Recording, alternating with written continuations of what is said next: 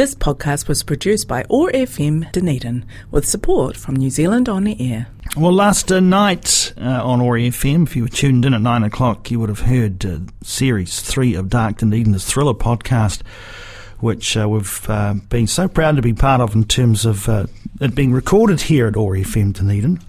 The series writer Emily Duncan joins us in the studio now. Morena, Emily, lovely to have you with Morena, us. Morena, thank you, Jeff. Thanks for having me. Series 3, um, I know we caught up uh, uh, around about the, launch of Series 2. For those who uh, have not yet caught up with Dark Dunedin, uh, A, shame on you, and B, you must do it because all of the podcasts of all of the series are up and available for you to listen to any time on OAR FM. Um, take us back to the origins of this series and set the scene for the story for us. All right. So uh, the story it revolves around the main character Louise Hepburn, uh, played by Julie Edwards, uh, who's an actor who will be familiar to um, many Dunedin audiences, and um, you know we've had the great pleasure working with Julie right through all three seasons. So the stories are told from her point of view, and it starts in the Dunedin town belt. So the town belt was almost a character in the first season, and it revolves around a crime. And I don't want to say too much because I realise those who haven't listened, they need to jump on the website and go back right to the start and listen to it. Uh, and then season two picked up the story, and season two uh, left on a real cliffhanger. Will Louise make it? But with season three, clearly she is back. Okay, season three is. Uh, does this wrap up the story? Do you think? It wraps up Dark Dunedin. There are no plans at this stage to do any more Dark Dunedin, but also uh, I think leaves it with some good questions as to what will they do with their lives now. Yeah. Or um, uh, do tune in and listen, and I'll tell you about some broadcast times shortly. But also, of course, the podcast, as I said, and this is uh, this is the thing, isn't it? Uh, initially, when this series uh, was launched, part of uh, Fringe Festival, and yeah, and 2018, 2018, and you know this world of podcasting, which you know we've seen just accelerate um, around the globe, really, haven't we? And, and and this is the thing you wanted to be able to bring it um, into people in kind of the traditional ways, and the tr- traditional ways being sort of you know turn on your electric radio mm-hmm. and, and, and, sit around and tune in together at a certain time because there's something lovely about being able to do that, but also of course the huge convenience and being able to take this this kind of living book with you wherever you go if you carry it around on your phone, right, or whatever else you might be able to listen to it on. Yeah, and you can you can visit the sites and the story as well. That was something. Um, so we really think about those different avenues to accessibility, like you said, sit around the radio, but also listen to it anywhere, anytime. Um, but also, it's very much a Dunedin story. So if you're listening to the podcast and think, "Oh, I'd like to go explore that site," I didn't know it was there. You can do that. Mm. Yeah. Did you grow up listening to any radio drama? I don't think you're a bit young for that. Yeah, I mean, I, I remember as a kid in the eighties, maybe uh, Radio New Zealand used to do more children's uh, programming back then, I think. I'm not sure if they still do. Uh, they haven't done a great deal of um, radio drama production, which is great that the likes of Otago Access Radio are making it possible um, to produce those types of shows. Uh, no, but I, I do like listening to podcasts. I like that really you're just focusing on listening and then it allows the listener to further build up that world in their mind. The actors involved in this series, um, for some of them, this would have been a new experience too, I imagine. Yeah, for some of them, it was, and it's it's quite a different experience to maybe acting on stage, where you have much more of a sense of where you are, to going into the recording booth here and saying, "Okay, just imagine you're here. You've just come from there." But I have to say, they really. Um, stepped up to the challenge, and it's great to be able to provide a platform for local talent like that. You, as a writer of plays, mm-hmm. will have uh, been very used to considering how this thing plays out in a physical sense before. Now you've put yourself in a situation of of of putting the responsibility back on the listeners to to let that thing happen in their brain to create the pictures and the scenes and the people and the faces and the clothes and the and the setting of of these Dunedin places for themselves. That would have been an interesting process for you. Yeah, and it's a lot of almost back and forwards in the editing post production stage. So um, you can think a lot about you know what sound effects you're going to put in and um, how you can create tension uh, with that. And been really lucky this whole time to be able to work with Otago Access Radio and specifically Domi here around that post production uh, to have another set of ears and the expertise thing. Okay, how much do you give the audience? um, and how much do you let them fill in with their minds? We should say, of course, that this is a Prospect Park Productions mm-hmm. production. Yes. Uh, and, um, you know, HK J. Kilkelly's made uh, um, a great contribution to this series as well as a producer. And uh, that partnership um, will have continued to evolve through the, the writing and the production of the three series.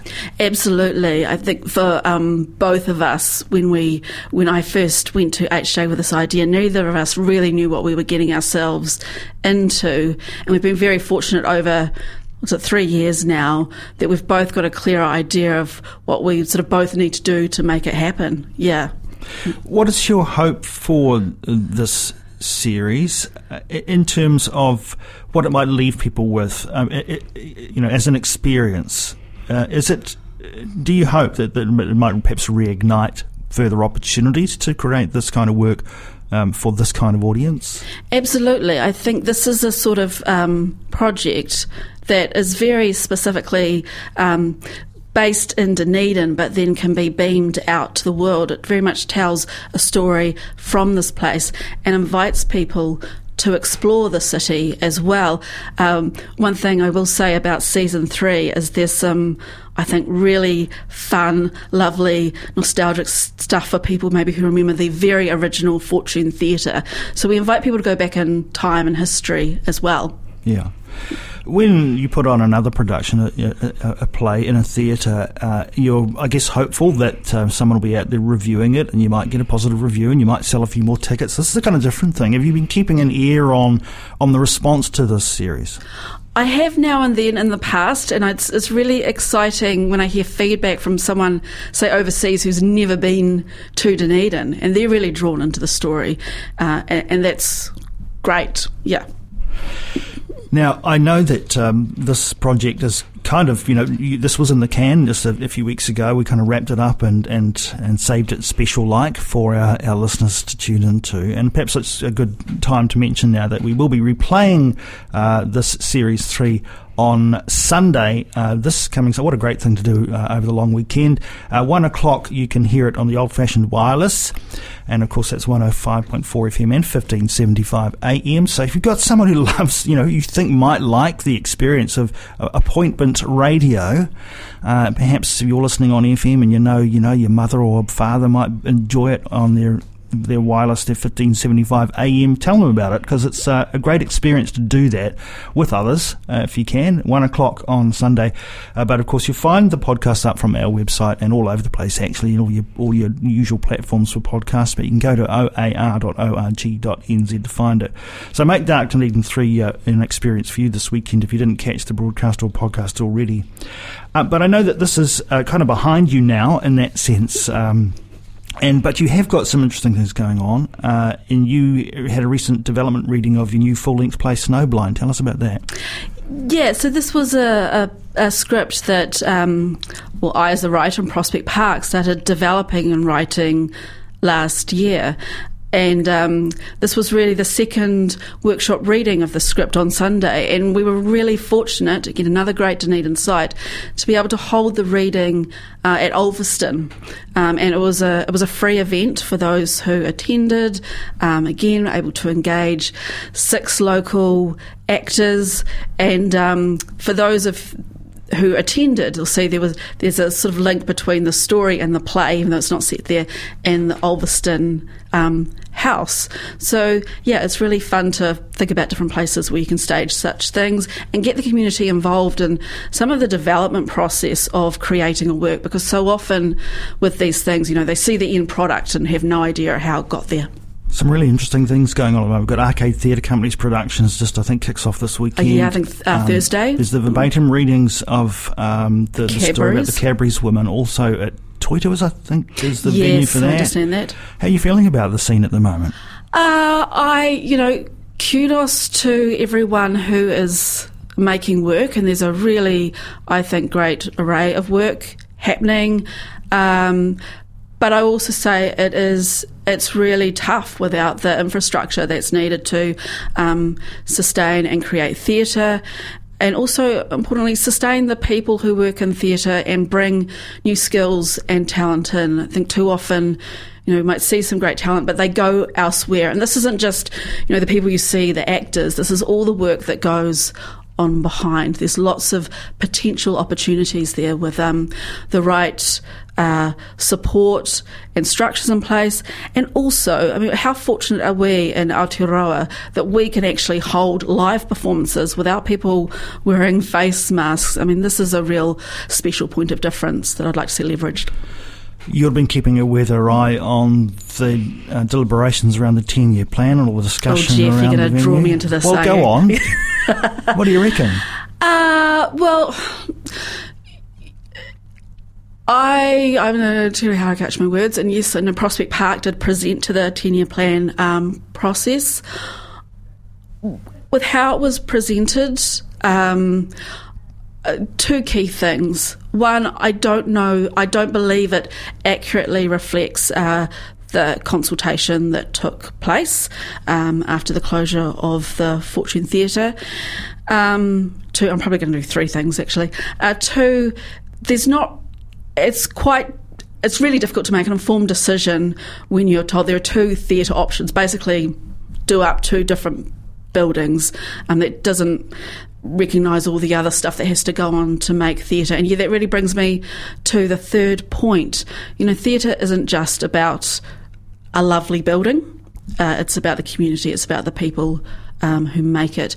And um, whenever, yes, we need a, a really great performance venue, as does the music industry, but that will be years down the track. We we need stuff now.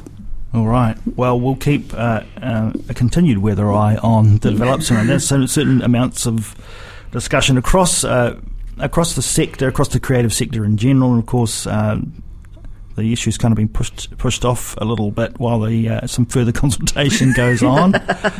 More data collection. More data collection. Yeah, that's um, what you do with it. Yeah, indeed. Okay. Well, look. hey, thanks for for for talk, being prepared to talk about that because it's such an interesting topic right now, and it's an important one for many in the sector.